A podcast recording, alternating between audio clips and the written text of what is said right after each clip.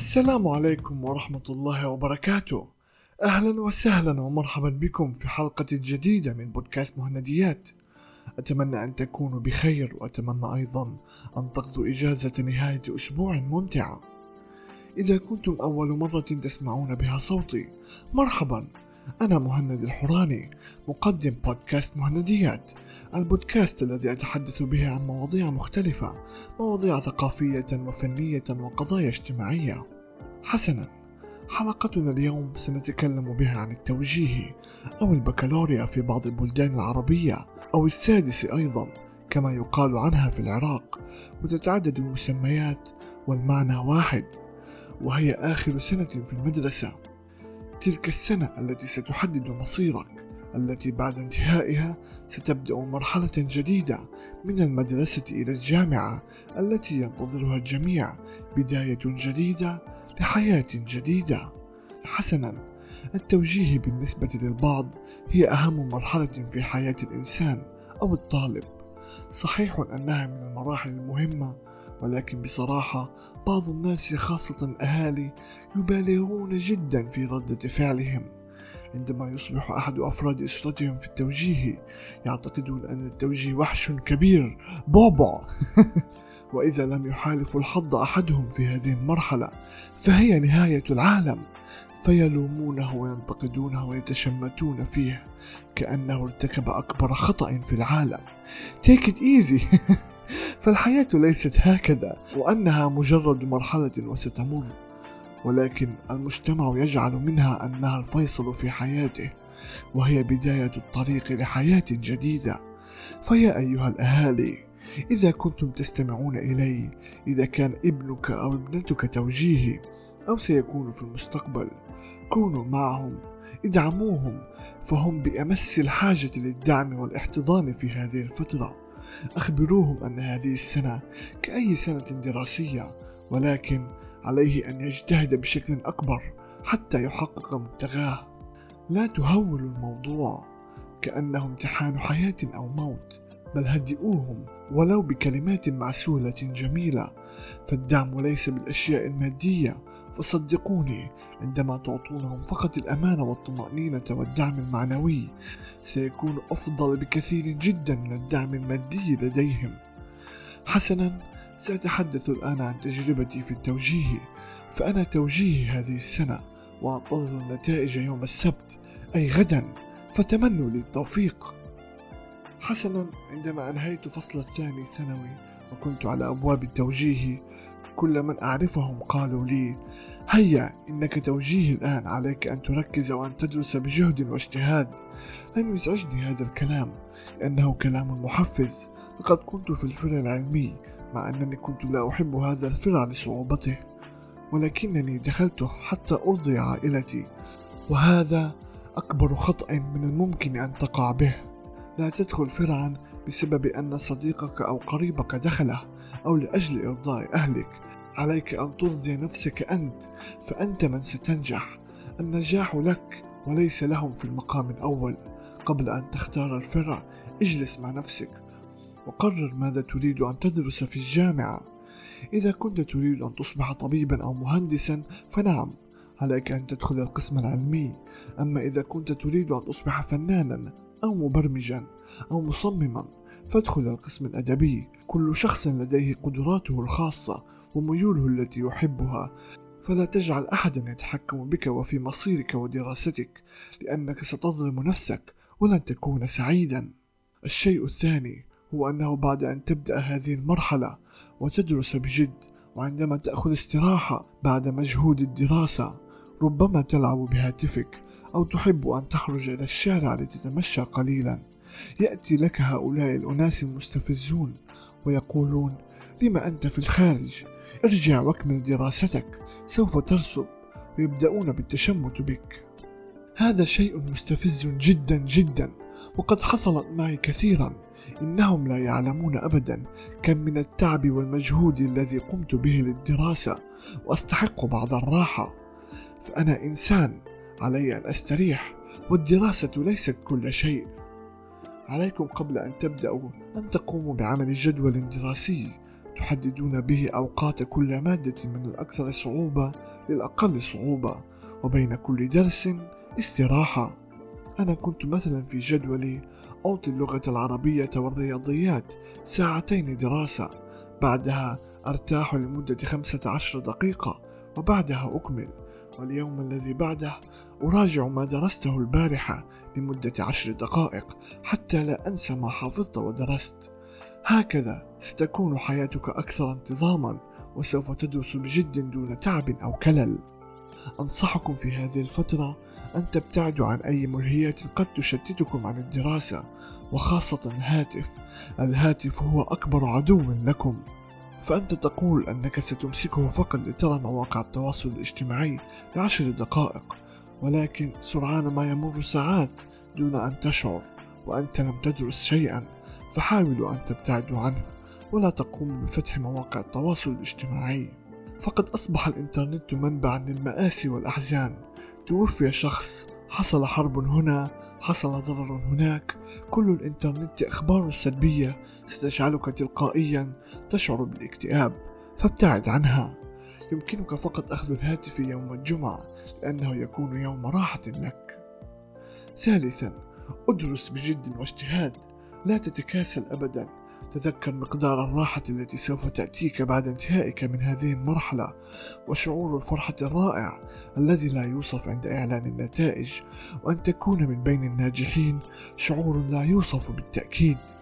لا تتأثر أبدا بكلام هذا وذاك وخاصة الفتيات.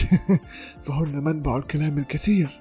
تأتي لك صديقتك تقول أنها لم تدرس شيئا ولم تفتح كتابا طوال السنة وفجأة تكون من الأوائل. من الأوائل؟ ولم تفتح كتابا ها؟ فاحذر أو احذري من كلام الناس والتسات الذين فقط يريدون إحباطك.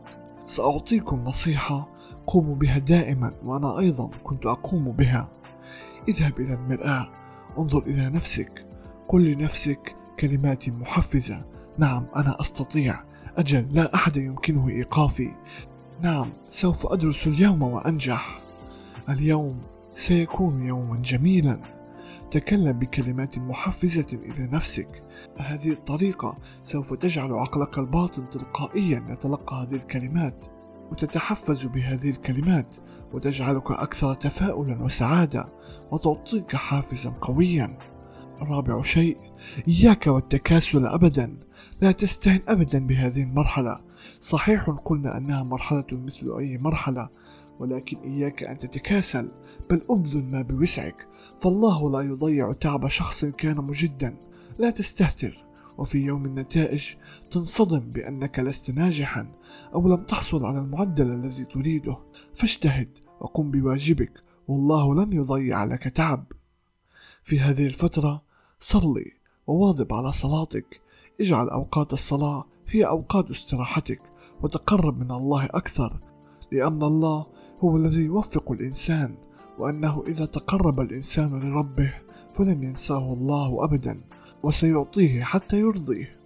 خامسا عندما يأتي يوم النتائج وترى أنك غير ناجح ستبكي ستحزن بشدة سيسود البيت هالة من الحزن والكآبة.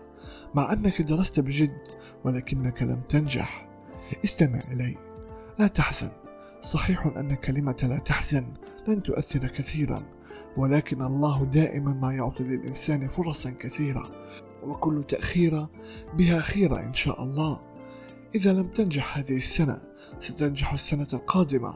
صحيح أنك ستشعر بالحزن والغيرة وكل أصدقاء قد نجحوا ولكن يجب أن تكون قويا متماسكا حتى لا تدخل في حالة اكتئاب حاد لأن هذا يؤدي إلى الموت. الحزن قاتل يا جماعة. وياما سمعنا عن طلاب من حزنهم قد توفوا رحمهم الله. أو أنهم بسبب الضغط الشديد عليهم والتفكير الزائد توفوا. صحتك النفسية والجسدية أهم بكثير من الدراسة فحافظ على نفسك. ارتاح ولا تتعب نفسك أو تفكر كثيرا. أنتم أيها الأهالي لا تزيدوا الطين بلة وتقلبوها عزاء. فأيتها الأم لا تبكي وتهللي وتلطمي إذا ما نجح ولدك. وأنت أيها الأب لا تكن قاسيا تجرح ولدك بكلمات جارحة أو تعنفه فهذا الشيء سيزيد من السوء سوءا. بل كونا معه أخبراه أنه يحبانه وأنهم سوف يدعمونه وأنهم فخوران به وإن السنة القادمة ستكون أفضل بإذن الله. كونا لينين معه حتى لا يشعر أنه في هذه الحرب وحيد والمجتمع لا يرحم أبدا. يتشمتون بك أو ينظرون لك بنظرة استحقار أو نظرة شفقة. تبا لهذا إنها ليست نهاية العالم. والأناس لا تستمتع إلا إذا أصبحت تتكلم عن أحد من وراء ظهره. فاعقل ولو لمرة واحدة. أما الشخص الذي استهتر في دراسته فيجب أن يرسب ويستحق الشماتة من الممكن أن هذا سيعطيه درسا وأن السنة القادمة سيدرس بجد.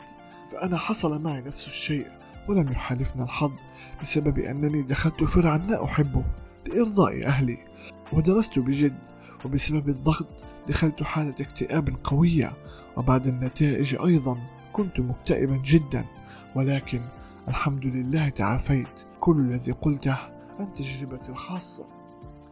ختاما التوجيه مرحلة وسوف تمر.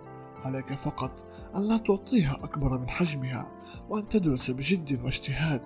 أتمنى لكل طالب في فلسطين خاصة التوفيق لكم جميعا وأتمنى أن تحصلوا على أعلى الدرجات. والآن سننتقل إلى قراءة إجابتكم عن سؤال هذه الحلقة. سألتكم عن الإنستغرام ما رأيكم بالذين يهولون مرحلة التوجيهي أو البكالوريا؟ وكيف تعاملتم مع هذه المرحلة من حياتكم؟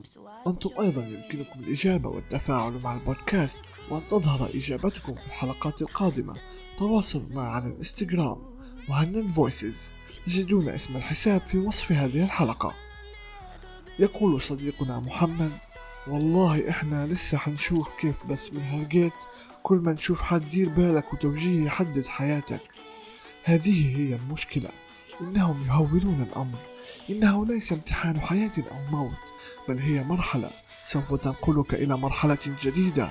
فلا تخف وعليك فقط بالاجتهاد. وتقول صديقتنا كيتسو المهم تدخل اللي تحبه. أجل إذا كانت ميولك أدبية فادخل الفرع الأدبي. أو إذا كانت ميولك علمية ادخل الفرع العلمي. ولا تجعل أي أحد يجبرك على دخول فرع لا تحبه. وتقول صديقتنا ريم صراحة هم بيلعبوا فيها نفسيا. مش عارفة شو الهدف بالضبط منها. في أكتر من إشي أكتر راحة للطالب وهي إشي ما بحدد قدرة الطالب فعليا. صحيح دائما المجتمع يهول الأمر وهو ليس بذلك الشيء المخيف. وقدرات الطالب تتحدد بميوله سواء كانت أدبية أو علمية. ويقول صديقنا إسماعيل حبوش هي فعلا مرعبة. فكرة إنه هاي مرحلة فاصلة بين المدرسة والجامعة بس المفروض المجتمع يهيئ الطالب من سن مبكرة. هو فعلا صحيح ولكن بالعكس من ذلك فالمجتمع يحبط الطالب ويخيفه. صحيح أنها مرحلة فاصلة ولكنها مجرد مرحلة من حياة الإنسان وعلى الإنسان فقط أن يجتهد وليس كأنها امتحان حياة أو موت. وهنا قد انتهينا من حلقتنا لليوم. أتمنى أنكم استمتعتم وأتمنى أنكم استفدتم ولو بشيء بسيط. شكرا لكم على استماعكم. أراكم في حلقة جديدة الأسبوع القادم. وإلى اللقاء.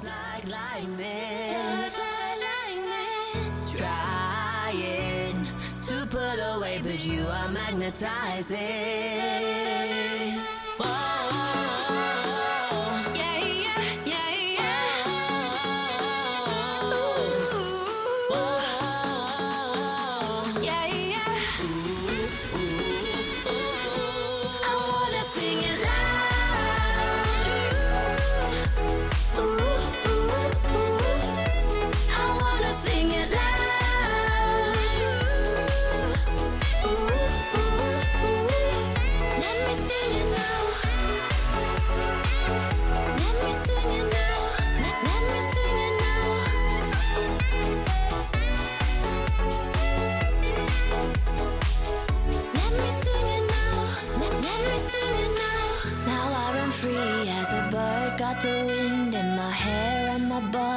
Feels light as a feather. My days are filled with all the colors of you, and the night with a view of the sky full of stars.